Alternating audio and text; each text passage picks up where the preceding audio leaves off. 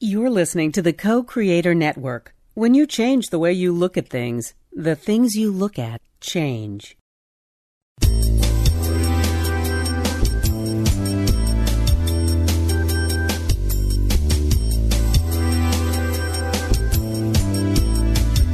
Good afternoon. Welcome to Why Shamanism Now, a practical path to authenticity with your host, Christina Pratt, director of the Last Mask Center for Shamanic Healing. She's talking about how shamanic skills can bring us to physical, emotional, mental, and spiritual well being, especially when nothing else can. Now, here's your host, Christina Pratt. Welcome, everyone, to Why Shamanism Now. This is your host, Christina Pratt, and I'd like to begin here today by calling in the helping spirits to be with us. And so I call out first to your ancestors and to mine. I call out to these people who lived well and died well, who bring the legacy forward of all that is good and true and beautiful in our ancestral lines. I call out to these ancestral helping spirits to be with us here today and to do the job of the ancestors, which is to remember and to whisper in our ears that we might learn from their remembering and do things that need to be done differently in a new way to innovate, create, heal, reconcile, make peace, and move on. And that we also might learn from that remembering and those whispers that which remains true, that which we need to continue, that which cultivates um, a better world for those who are coming. And so I call out to these ancestors of all of our many lines of this great human family to gather round us here today and to hold us well and to help us. Help us, the living, to do what we are meant to do for those who are coming. And I call out to those ancestors that were here long before there was ever a human, to that whole dream of life in its great uh, diversity of forms, in all the many, many beings that share this world with us. I call out to these ancestors and ask you to help us to remember the wildness in our heart, the deep, deep calling of our own true nature, and how to be our part of that great web of life and to bring in the blessings that humans are meant to bring. So I call out to these ancestors, these non human ancestors, to be with us just as surely here today to help us to understand who we are and what we've come here to do, and do it in a way that makes beauty in the world. And as these ancestors gather around us here today, let us be responsible and gather ourselves. Let's gather our awareness from wherever it might be and draw it from wherever that is. Well, it could be many places, but to gather it and draw it into our heads, and with the next breath, to draw our awareness from our heads into our hearts. And with the next breath, from our hearts down into our bellies. And from our bellies, let us reach. Reach down to the earth and take a moment and to give thanks. Give thanks for your day and all that it holds in store for you, the challenges and the blessings. Because we know the way life works, sometimes those blessings end up being challenges, and the challenges themselves evolve into blessings. So let us give gratitude for it all gratitude for the great diversity around us, gratitude for the beauty around us, and let us give thanks for the awe inspiring miracle of life. And taking responsibility for our little piece of that life, let us move our energy down through all the layers of the earth, letting our gratitude flow from our hearts as we go down and down and down into the very center of the earth, and take a moment to connect there. Connect into the silence, into the stillness, connect into the darkness, and these energies that allow us to renew, to refresh, and to restore ourselves. We reach deeply into this energy that nourishes life. And we reach deeply into this energy that is the potential before it rises to the surface of the earth and explodes into what we call abundance. And so, as we reach deeply into the energy of the earth, let us draw it up into ourselves, into our day, into our life, into these proceedings. We draw up the energy of the earth, and we ask the energy of the earth to help us to understand through its wisdom and its teaching about manifestation. Help us to understand connection and interconnection in this, this web of life that we are part of. Help us to ground ourselves, to know who we are and where we stand, to know what we stand for and to build a life there around that which has heart and meaning for us. And let us build our sense of home and our sense of family around not just history, but that which truly has heart and meaning and supports life going forward.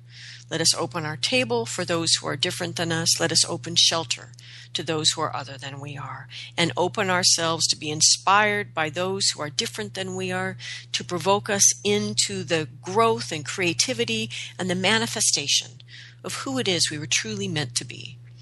And let this beauty and diversity of the earth help us to become and as we give gratitude for that, let us allow our energy to be taught by the earth how to connect and interconnect like the great ecosystems around the planet until we can finally understand how to come into right relationship with ourself, right relationship with others, right relationship with the environment, and right relationship with the spirit world.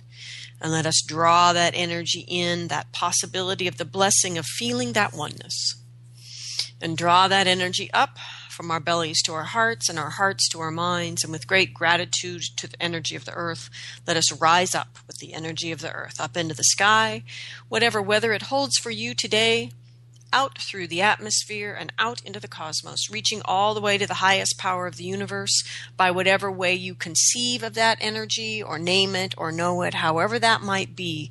Let us connect with it and to truly open ourselves and honor that there are many ways to know this energy and that it is simply our task in life to know it, to know it in us and us in it, and to draw this energy down into our day, drawing it down into our bodies, into these proceedings, into our life. And in this way, we call in the essence energy of blessings. We call in protection. We call in the support and the quality of energy that allows us to commit and devote ourselves to the path forward that is unfolding. And we call in these energies that can illuminate and inspire for those moments where we might lose our way or falter in our steps. We call these energies in and ask them to help us to align with our own truth in our head and our heart and our belly. And as we send this sky energy down to connect with the earth, we have opened our center channel. Open to the energies above and below these two great legendary lovers that create in that love, that connection of these two energies, the all, the everything. And we ask that big love that all of this experience of form came out of to awaken the spirit of our own hearts, that unique and wondrous being that beats in each of our chests. We ask this big love to awaken that heart. And in the heart spirit, let us open up that crucible of transformation that we each carry. And let us draw up the fiery passions of our belly that burn with the knowing of why we are here. And call down the crystal clarity of our mind that looks around in our world today and says, hmm, this is how I'm going to need to do that. And we draw these energies together in the heart that they might inform each other, they might provoke each other, they might inspire each other into some deep knowing some memory, some sense, some recognition of why we are here. And may you find the courage in that very same and beautiful human heart to do something in this day, large or small, to take a step forward and manifest your gifts in the world. And for all of the absolutely uncountable amounts of spirit help that we have to support us in those courageous acts, I give great thanks. Well, what, may what needs to be said be said, and what needs to be heard be heard, and may these proceedings go forward in a way that is good for all living things. So, I'd also like to give special thanks uh, to those of you that are um, dancing with me in the understanding that why shamanism now is listener supported. That we are moving into our eighth year live on the air, and this is only happening because you are willing and able to offer your financial support to help to pay the bills to keep the show on the air. And I am deeply grateful to Walter and Christopher, Mina, Elizabeth, Mary Therese, John, Kareem, and all of the listeners who are willing to donate financially. Um, if this show moves you in any way, even if it moves you into frustration or irritation or excitement and exaltation, however it is that it moves you, um, I ask you to allow that movement of the heart to move you into action in some way um, to support the show because this is the fundamental core of shamanic work in the world is that we allow that which has value and meaning in our hearts to move and motivate our actions in the world. And so I ask you to do something. It can be anything, large or small. It can be donating financially, sharing the shows, bringing the teachings into your work. Um, in your own lives, sharing them with others, whatever it is that you do, I ask you to do something. If you are moved by the show, do something to help the show to grow. And if you haven't discovered it yet, um, the show archives are at whyshamanismnow.com, and there's a support button there, and you can scroll down and donate any amount, large or small. And of course, as always, if you're uncomfortable with that, you can email me at Christina at lastmaskcenter.org, and I would be happy to give you a regular old fashioned address for a regular old fashioned check. And so, thank you all for all that you are doing to help the show um, grow and be vital and hopefully meaningful to you in your contemporary lives as we all explore together how do we directly apply shamanic skills, shamanic thought, shamanic actions to our contemporary lives. So, with that said, we are live today. And if you have any questions about today's topic, you are, of course, welcome to call in at 512 772 1938 or you can Skype in live from the co-creatornetwork.com site. Or, of course, you can email me. Since many of you listen to the shows after their live presentation, you're welcome to email me at christina at lastmaskcenter.org, and I'll do my best uh, to answer your questions. So, today's topic is um, accessing the four wisdom bodies. And this is not um, a concept that a lot of people are aware of because we have a tendency to process our lives as contemporary people through our mind, which means we're really accessing and utilizing the wisdom of our mental body. Um, and what today's show is about is the way that we can use our shamanic skills in, in a certain sense, unlike other skill sets. Shamanic skill set, in particular, allows us to use the same skills to be able to ex- access all four of our wisdom bodies. And so the other three would be our physical wisdom body, our emotional wisdom body, and our spiritual wisdom body. Um, given the fact that for most of us, we're, we're pretty well engaged in our mental wisdom body as contemporary people.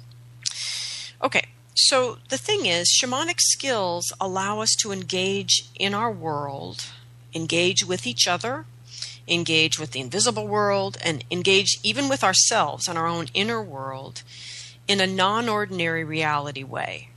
So, in a way that integrates both intelligence and intimacy, um, vision and practicality. These these these energies that are often um, seemingly incompatible.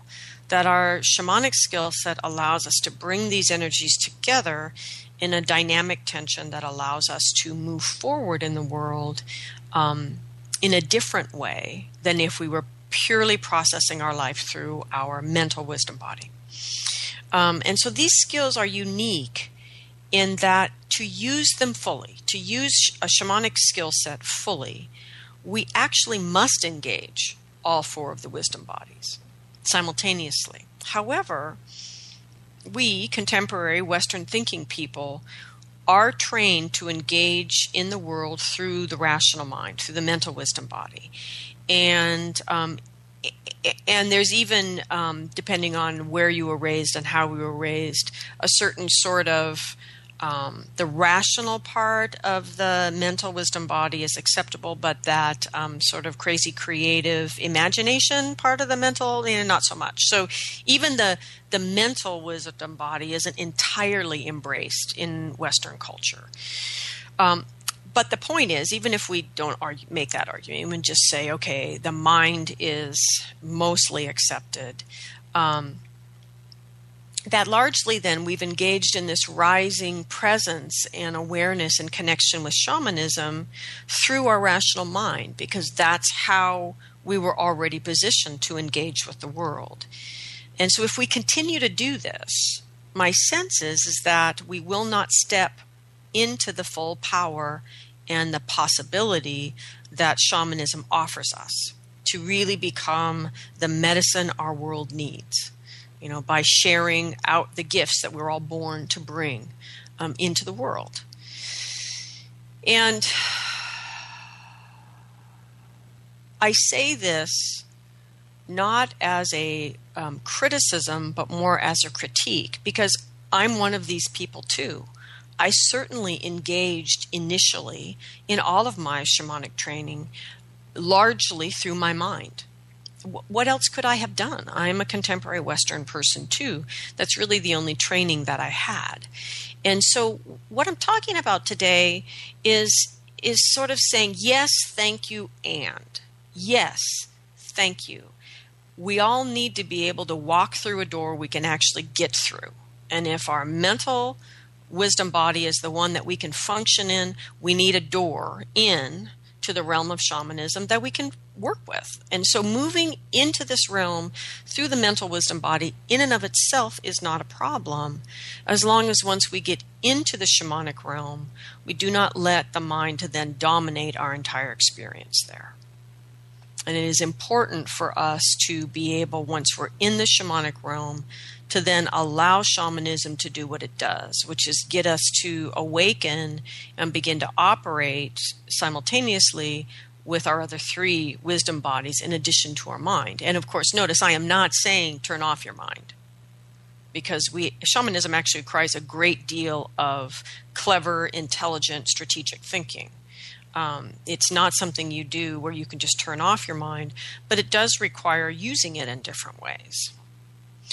And so I want us to really look deeply at what we're doing and ask, you know, are we tapping the potential of what we could do with our shamanic work? And I know absolutely from my several decades of experience here that we aren't. It's not that we're not doing good work, we are. But we're not really moving wholeheartedly into the potential of what we could be doing. So, let me share a really concrete example from one session from my weekend of sessions. Okay, so without you know exposing details of a person's personal healing. So, in this person's standard soul retrieval session, um, the person received soul parts back. And the question is Does this person have the ability to actually connect with the parts now that they're brought back? So, this, this um, requires not just intellectually to be able to conceive of this in a way that allows that to happen, but to be able to connect emotionally, to be able to um, uh, step out of the pattern of their psychology and to experience themselves differently. You know, so the, this this to just connect with soul parts that are brought back requires not only mental um, engaging your mental wisdom body, but your emotional wisdom body as well.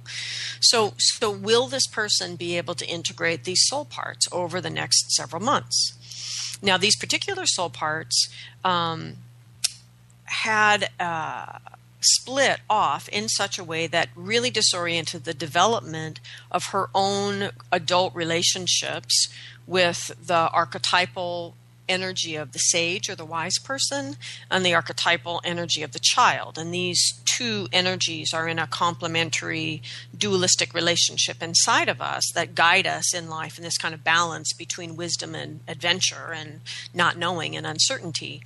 And this relationship was completely messed up within this adult woman because of this childhood soul loss. So that's a next level of integration of one simple soul retrieval session, one normal, ordinary soul retrieval session. And then the next level that was emerging in her session was that. Um, that, that because of the distortion, the shadow guidance had uh, um, arisen that was really distorting a series of life choices that had then uh, then set up a series of patterns in how she moves her energy through the day the choices about moving through the day which are the basic choices practice food activities etc boundaries how you navigate your boundaries all the basic choices we all have to make but had set up patterns for how this person made those choices that all had contributed over a decade to really serious chronic health problems right so so this is one session with one person over the weekend right and so the question is and this is what I mean by I don't see us really accessing the full potential because most people interpret their shamanic work psychologically, maybe somewhat shamanically, but still through the mind. And here we have one session with one person where they are forced by one single journey and the healing that came from it to access all four wisdom bodies. But we don't know how to do that because we're not pushing in our education around shamanism and its application to our lives and our practice to engage all four wisdom bodies because it's very counterculture to do that.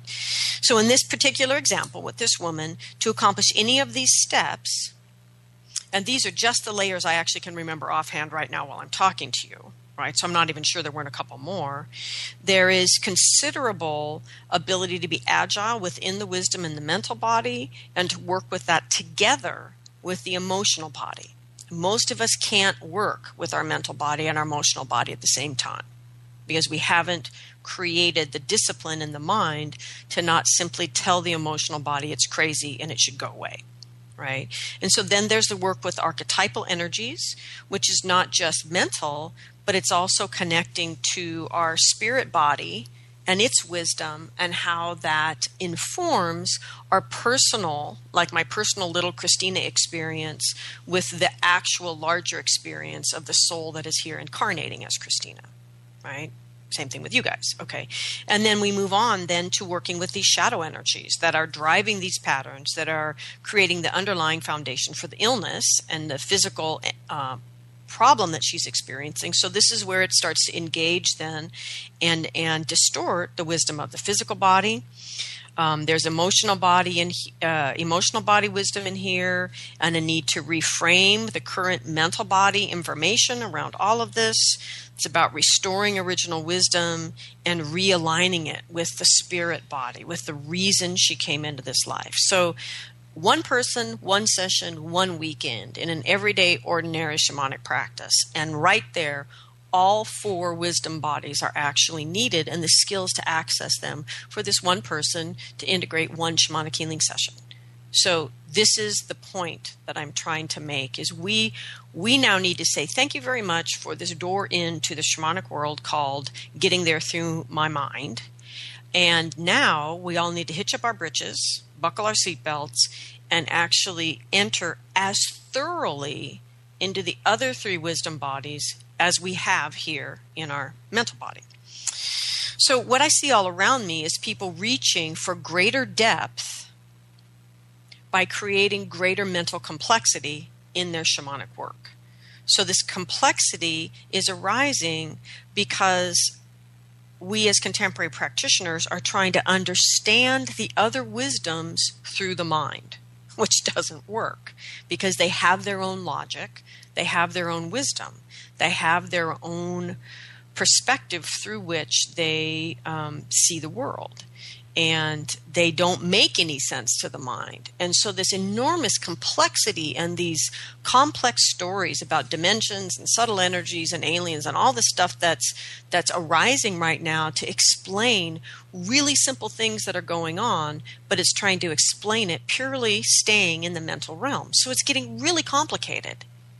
And the problem is, at this level here of action, complexity doesn't help us needs to be simple. So the mind can be simple in its realm of wisdom. I'm not saying the mind doesn't isn't capable of it. In its realm, the mind can be very simple, very clear, very clean, very discerning. Um, it does make a terribly complex mess when it's trying to describe or understand any of the other wisdom bodies. Um, much less, or I should say, even more of a mess when it's actually trying to explain the way out of the problems in the other wisdom bodies.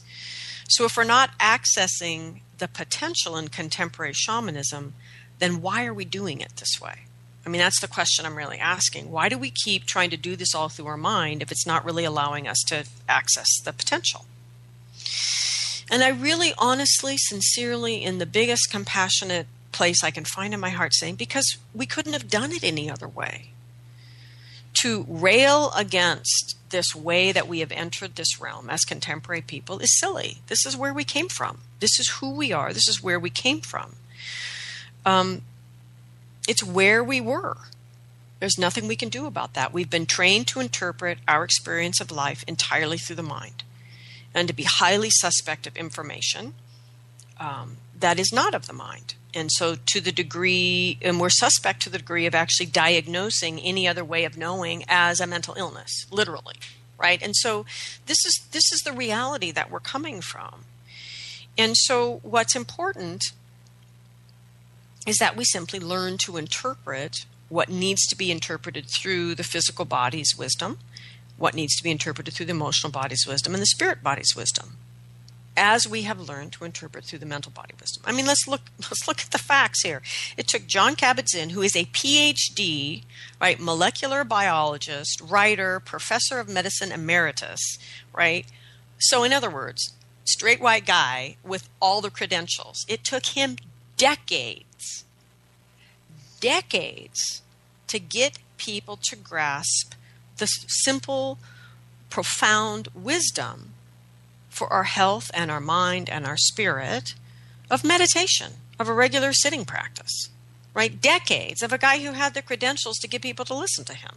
So, this is the challenge that we are facing, each within ourselves, is our deep cultural distrust of the other wisdom bodies. And yet, if we're going to call ourselves shamanic practitioners, and especially if we're going to call ourselves shamanic healers, you know, if we're going to do that, we need to move into this frontier of the four wisdom bodies.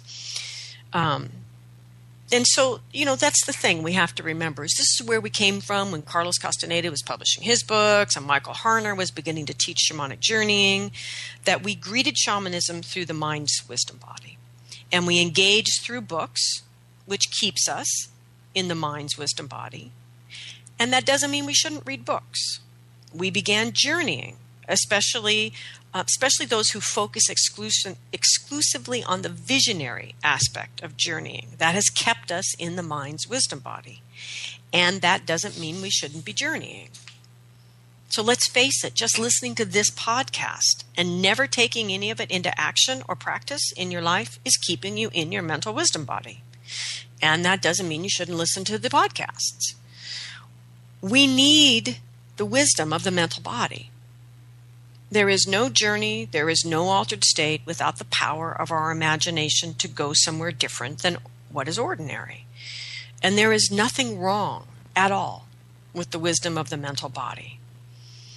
Our error is in trusting those who would teach that it is the only wisdom that there is. Our error is in continuing to believe that the wisdoms of the other three wisdom bodies are not equally valuable and are not equally necessary. So, as long as we continue to practice shamanism primarily through our mental wisdom body, we will continue to tap only 25% of the power of shamanism in our lives. So, think about that. Um, this is, think about the power of shamanism in our lives, how it has changed my life. I get emails from you all all the time about how it's changing your life. So, this is the power of shamanism to change our lives, right? And this is maybe 25% of the power shamanism has to help us create transformation.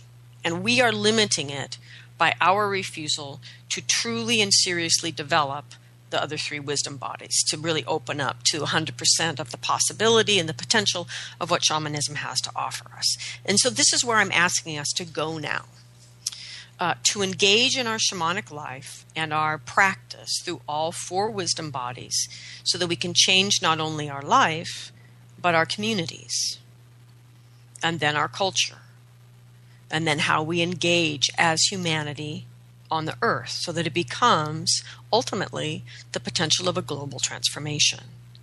And I believe that we can do that if we will intentionally truly open up to the full wisdom of the other three wisdom bodies. So, as humans, we have these four wisdom bodies mental, physical, emotional, and spiritual. And you know what's interesting about the mind body spirit movement, right? All one word, right? Mind body spirit is it doesn't include the emotional. And so once again, this is the the big piece that I believe shamanism brings to the whole conversation, which is it its absolute refusal to leave out the heart. To leave out the power of the heart, but also to leave out the wisdom of the heart, to understand more deeply what is actually going on here. And of all of the wisdom bodies, I think the mental body and the emotional body are the furthest away from being able to understand each other. Thus, the challenge with bringing in the emotional piece. Nonetheless, the heart has its own logic. It has power, it has vision, it has strength. And the most important thing is it is the place in which we are open to others. And it is only through cultivating our gift of openness, our courage to be open to the other, that we will be able to connect in new ways that allow the associations to happen that are going to bring in the new answers, the new ways of being, that which is going to allow us to actually transform what at the moment appears to be impossible. So, so for many, learning to listen to the wisdom bodies right, is preceded first by healing our relationship with the wisdom body. In other words, we're so damaged around our emotional life, we can't really listen to the wisdom of the emotional body because it's utterly distorted by the um, emotional sort of drama that is coming out of our unresolved woundedness. To grossly oversimplify it, but anyway, so this is why then each year of the cycle teachings begins with learning to heal why you are not accessing the wisdom of one of the four bodies. There are four years because there are four wisdom bodies. They are all equally important. They all get the same um, amount of time for us to heal, for us to learn to apply the skills, and for us to be able to be, begin to fully engage and value um, the wisdom of that wisdom body. Um, so, um, once we learn to listen, then we learn to interpret, and then we learn how to take action based on the guidance of that kind of wisdom. And this includes how to work with the wisdoms together as a whole. Because, of course, they're not separate. They are completely integrated and in relationship not only with each other, but it's all in relationship with us. And so, this is the um, this ability is what I personally gained through the cycle teachings. I mean, to be to be honest, as I learned basic shamanic skills like a whole bunch of other people at the Foundation for Shamanic Studies in the first couple years, at the same time, kind of simultaneously, the cycle teachings were happening to me, and I didn't understand that they were teachings. All I knew is whatever was happening to me was happening to me. But over the years, um, with the help of Spirit, they've been shaped into a whole series of teachings and a whole clarity of a cosmology that can be shared with others and that are valuable to others. I mean, I didn't go at this saying, this happened to me, so it's going to be valuable to you. I went at this doing what Spirit told me to do and seeing that it was valuable for other people, and then bringing the depth of my own experience to it so that we could see the fullness of what it was. And that's really where the cycle teachings come from is this authentic relationship with spirit, but also doing it, seeing whether it worked, seeing whether we interpreted correctly, right? Working our shamanism basically. So anyway, back to the point today. So, as a whole, the four years of the cycle teachings give you the means and the ability to engage your shamanic practice through all four wisdom bodies. And that's what makes it different is the intentional engagement, not to become a shamanic healer as fast as you possibly can, but to open up your capacity to be in right relationship with all four of your wisdom bodies as fast as we can. And to do so in a way that is an integrated whole within you, not separate aspects of your life. And so this is really why a cosmology matters because the four wisdom bodies need to be brought together in relationship to each other as a big oneness, as a big whole. So, first, what matters for you in your life is does your shamanic cosmology include the four wisdom bodies and the skills to use them? And then, does it allow you to work with the complexities of your life um, that you need to work with, with all four of the wisdom bodies contributing simultaneously and synergizing with each other to inspire new things? That's what a cosmology does. And many of us aren't engaging the power of shamanism because we're practicing shamanic skills without the actual um, value of the container of a cosmology. Okay, so what do we learn from each of the wisdom bodies? Why should you bother? Okay, so well, I'm going to just kind of go through the fundamental wisdoms and how I experience them in shamanic work. But with that said, I want to remind you the mental body is the one we're most familiar with. And, and it's got huge depth and breadth. Any body of wisdom has huge depth and breadth. There, um, I, far too much for me to talk about all four in one podcast, right? So I'm just going to talk about the fundamentals um, and give you some examples so you can kind of see what realm I'm actually talking about. And then in the next um, four shows, each show will go more deeply into one of the four wisdom bodies.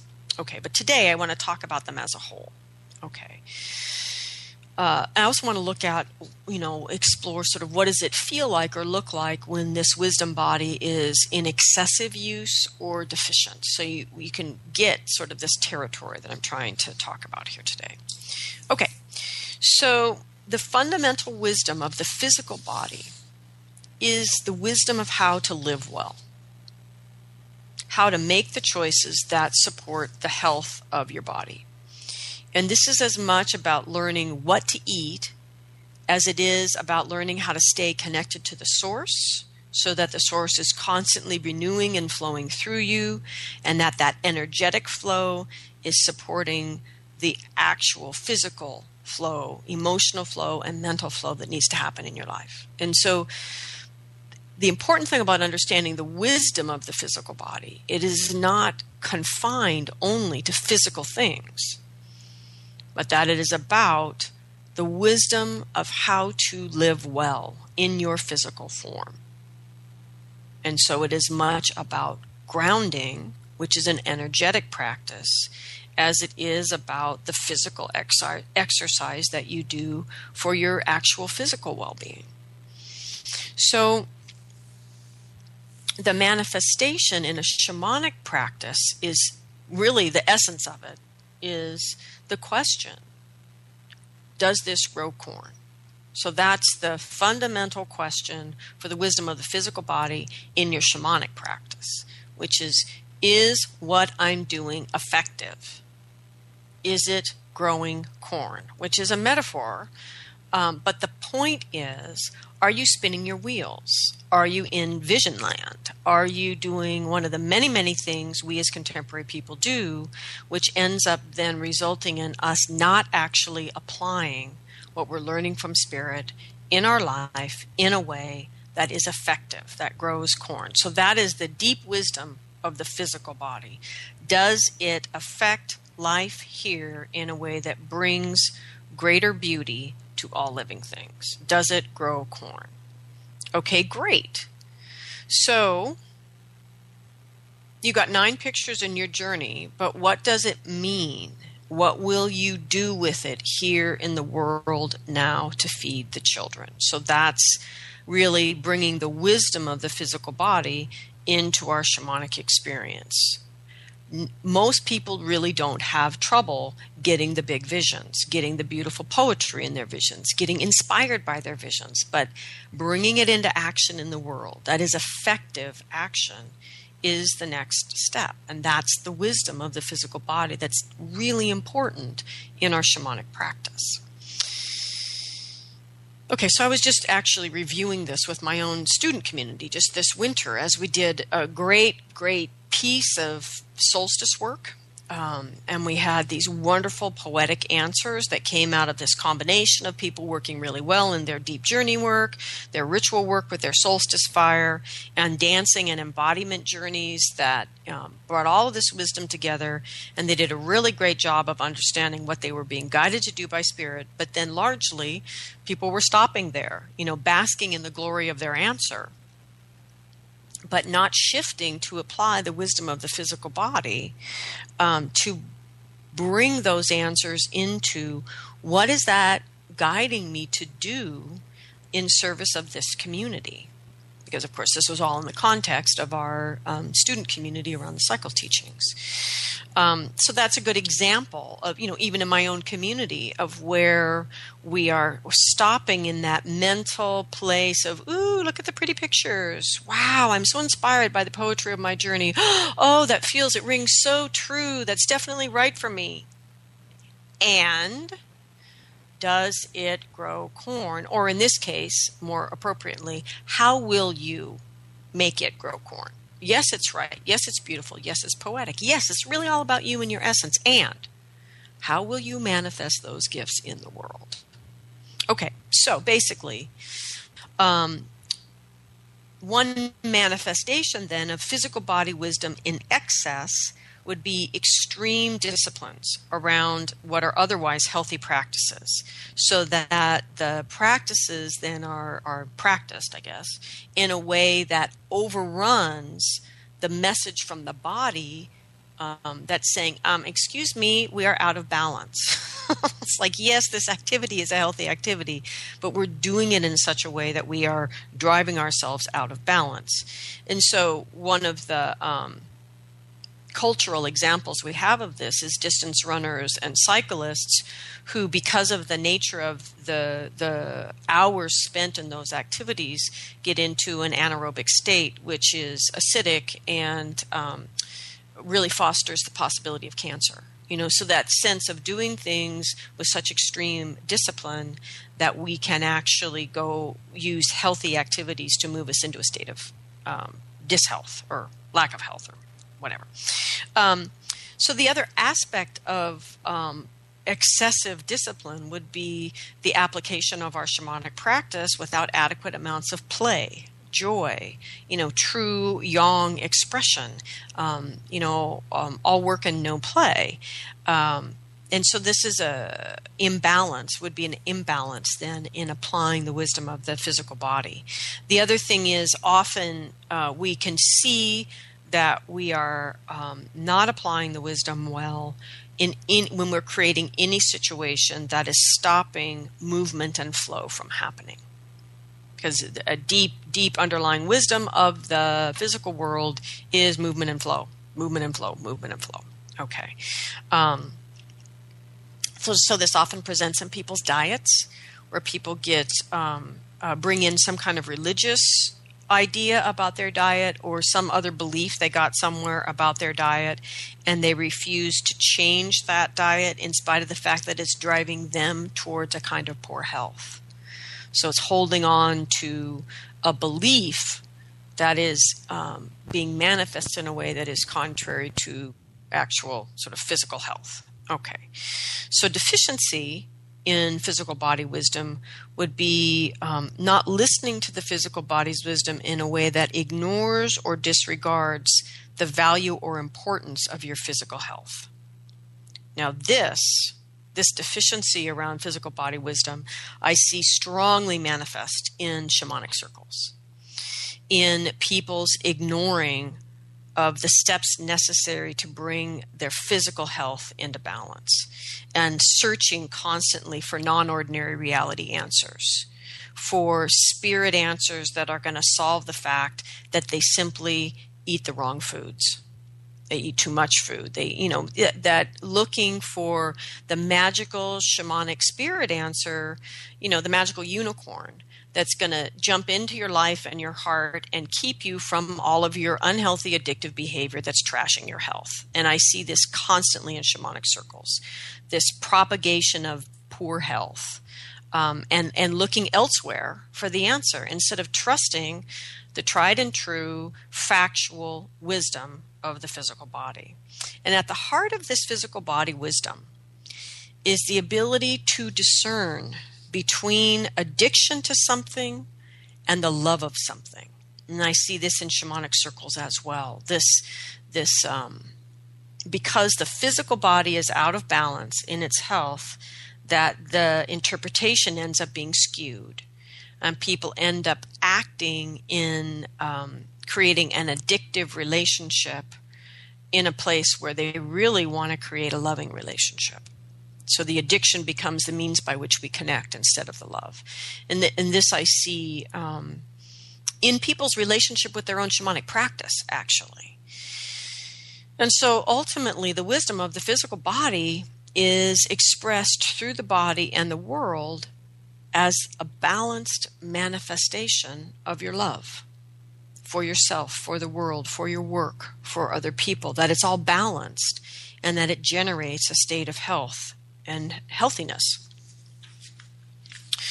Okay, so the wisdom of the emotional body comes from allowing a healthy, balanced emotional response to life to inform you of the deeper meaning in, and value in what is going on, or the lack of value in what is going on, or the lack of deeper meaning in something that is the mind is all wrapped up in, but it's actually lifting off and flying away from where the true heart and meaning is. So that's the wisdom of the emotional body at its kind of at a fundamental place.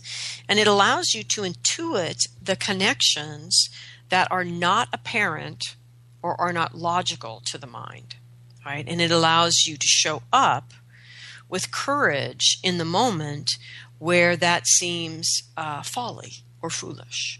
And so the, the wisdom of the emotional body um, reads the energies that are non apparent and interprets things through the value of connections and what has meaning and value and purpose in our life.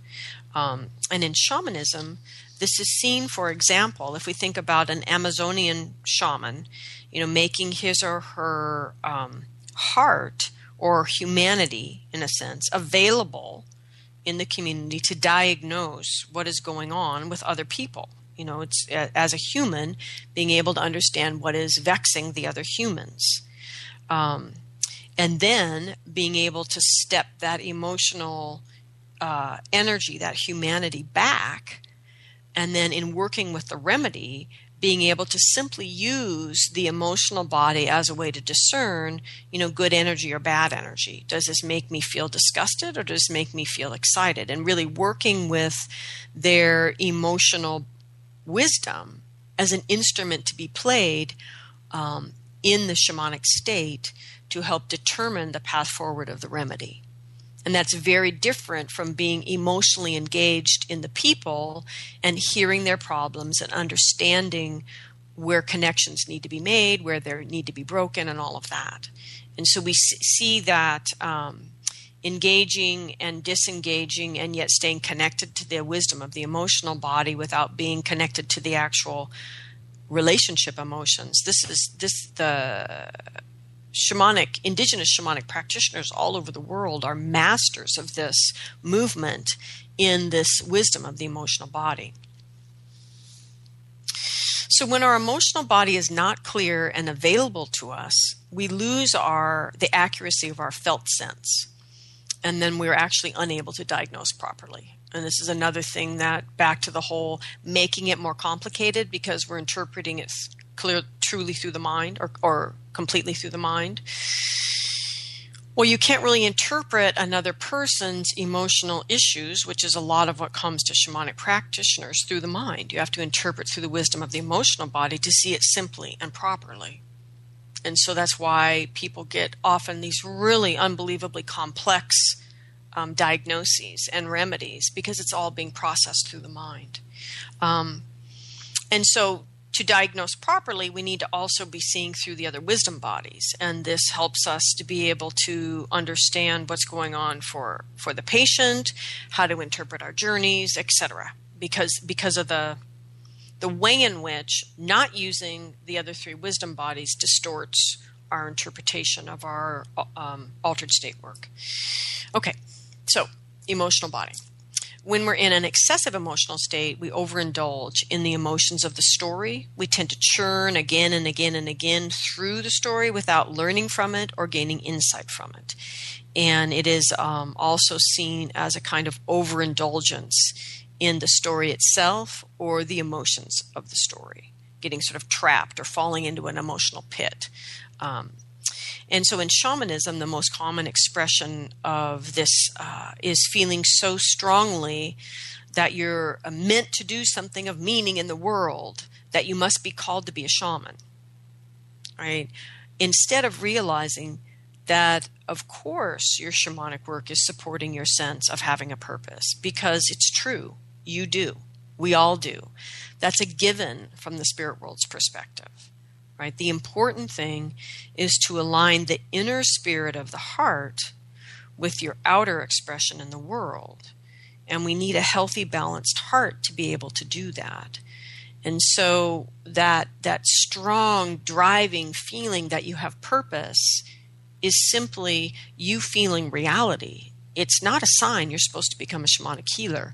And I see people making linking those two ideas all the time instead of recognizing yes, you have a deep purpose. Yes, your shamanic skills are helping you to feel that and to know that certainty within yourself. Now use your shamanic skills to go understand what that is that you're meant to do in the world. Okay, so the most common sort of contemporary expression of deficiency in the emotional body is the depression that arises from feeling that life is meaningless. Um, and in contemporary shamanic practice, it manifests in a dogmatic practice that is not constantly renewed by the practitioner's own direct revelation, but is just this dogmatic repetition of what their teachers have taught them. And with that dogmatic practice comes a kind of disdain or judgment from those who practice differently and there's a lot of disdain and judgment being expressed in people's chatter on Facebook and things like that. And this, to me, is a is a direct expression of this um, emotional deficiency. So, in other words, deficiency in the wisdom of our emotional body creates disconnection, or it guides us to take action in life that creates disconnection. Um, and when the the wisdom of the emotional body is deficient people tend to be hurt emotionally all the time and they don't see that they don't connect with others or that they're taking actions that disconnect them from others and then they feel hurt because those others don't connect with them so it's a again uh, when we're not fully engaging the wisdom of the any of the wisdom bodies in balance they distort our perception. So, at the heart of the wisdom of the emotional body is openness and the resiliency to stay open in a healthy way in varied and changing circumstances. And so, the wisdom of the emotional body is the ability to follow the crazy logic of life and apply the wisdom of the heart in crisis and chaos, right? And still find the connections there to be made. And in particular, the ones that need to be made and to have the courage to make them. This, this is how we're guided by the wisdom of the emotional body. So, the fundamental wisdom of the mental body is the ability to learn.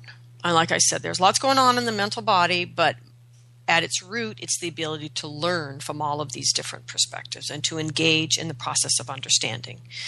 So, nowhere is this more true in our shamanic practice than we are when we are engaging with teachers constantly, I mean, spirit teachers who are constantly blowing our minds and opening us to what is really going on and continually being asked to grow bigger by the responses that we get from our helping spirits. And so the wisdom of the mental body gives us the ability to discern what is going on um, and simultaneously what could be going on and what needs to be going on, and to constantly be learning and growing and becoming a better and more expansive human. And so the wisdom of this realm allows us far seeing and to engage in the true code of the archetypal realm. It allows us to be deep seeing and engage in the mythopoetic realm. And it allows us so much and to see information from many forms in appropriate context. So, for example, your journey means nothing without the context of your question or your intention. Okay, so the most common contemporary excessive expression of wisdom of the mental body is the belief that the other bodies are crazy and that there's no reliable wisdom there in the other bodies. And it is the expression of the dogma that the wisdom of the mind is the only valid wisdom. So in shamanism, this gets expressed unconsciously in the practices that are all about journeying without application. Um, but de- and and instead of applying and thinking about what the journey is saying, this sort of default application of love and light to everything. And manifestations of deficiency in the mental wisdom body um, is in any manifestation of just simply choosing not to learn. So, at the heart of the wisdom of the mental body is clarity, seeking to be clear about what's not working, but not fixating on it, and using that information to inform and open the path of learning. And so, and learning, this, this whole piece, learning is a fundamental piece in the five pieces that create the cycle of Ayni. So this, this is not just me making up contemporary stuff. This is deeply embedded in the wisdom of shamanic cultures. And so the wisdom of the mental body is learning to see beyond what is apparent and it precisely to do what Einstein is famous for having. Well, he's famous for many things, but what he said is problems cannot be solved with the same mindset that created them. This is the fundamental wisdom then of the mental body. Okay, so finally, the fundamental wisdom of the spiritual body is our knowing of our connection to the larger existence, whether we call it oneness or the divine, whatever we want to call it. It's about our ability to renew our little selves with the big self and then to apply ourselves here through our little human self. So, at the core of this wisdom is the understanding of the true power and the right use of it. One of the uh, most powerful contemporary expressions of this um, was the wisdom of many people in South America who decades ago um, said, We don't want your aid, we want to exchange with you. And that has completely changed the way we engage with the indigenous wisdom in South America relative to other continents. Okay, so the most common expression of excess and being out of balance in the wisdom of the spirit body is all of the ungrounded shamanic practices all over the Western world, living in this idealistic expression of shamanism without asking yourself, so what? What did that journey mean, and how does it grow corn? What is it creating right now in the world? And so, an excess attachment to spiritual beliefs without allowing the wisdom of the spirit body to keep challenging and renewing itself. This is one of the excessive ex- expressions in the spirit wisdom body. And this needs to keep renewing in a way that keeps the mind and the heart. Um, one of the excessive expressions is that the spirit ideas keep renewing in a way that keep the mind and the heart in conflict, and this stagnates the chi and further keeps the wisdom of the spirit body from moving and renewing itself. That's the excessive spirit ideas that, in other words, aren't really applicable. Okay. But the deficiency in the wisdom of the spirit body often results in hopelessness and feeling stuck with no power to affect change in the world, you know, basic powerlessness. And so this is often manifest in the justification to abuse power through the use of our shamanic skills. In other words, of not trusting patience, um, not trusting your spirits, not trusting the principles of the right use of power, but deciding that you, in this case, know what is right. Therefore, it's all right to say, well, her spirit gave me permission to do the work when the person didn't. Right? And so that's a really common, simple expression of deficiency in our actual relationship with the wisdom of the spirit body. So, the heart of the wisdom of the spirit body is actually understanding power, what it really is, what your relationship is with it, and therefore the right use of power. And the wisdom of the spirit body is how do we use our power in the world? And so, this is really, for me, the great value of the cycle teachings relative to other sets of teachings is they help me as a contemporary person understand how to access all of my wisdom bodies and to bring them into my shamanic practice. And then the cosmology of the cycle teachings puts them into their complementary dualistic relationships of the mental and emotional wisdom bodies and the physical and the spiritual uh, wisdom bodies and how that synergizes the dynamics and the growth of a human being. And so this is this is the potential in our shamanic work and this is where i'm asking us to go is to is to risk the realm beyond the wisdom of the mental wisdom body and engage in developing the wisdom of all of our wisdom bodies and I have enormous gratitude to the helping spirits for teaching me all of this because certainly there weren't humans around doing it. And I give great gratitude to my ancestors. I give thanks to the earth below and the sky above and the heart that unites us all. I want to remind everybody that there's lots of classes happening now on the lastmaskcenter.org website. There's um, Healing the Ancestral Lines in Portland in February 26 28. Energy Clearing in Portland, April 22nd through 24th, and of Illusion and the Authentic Self is still taking registrations. It's happening in June 7th through 12th on Whidbey Island in Washington, and the registration is on the website now. Thank you, everyone. Have a great week.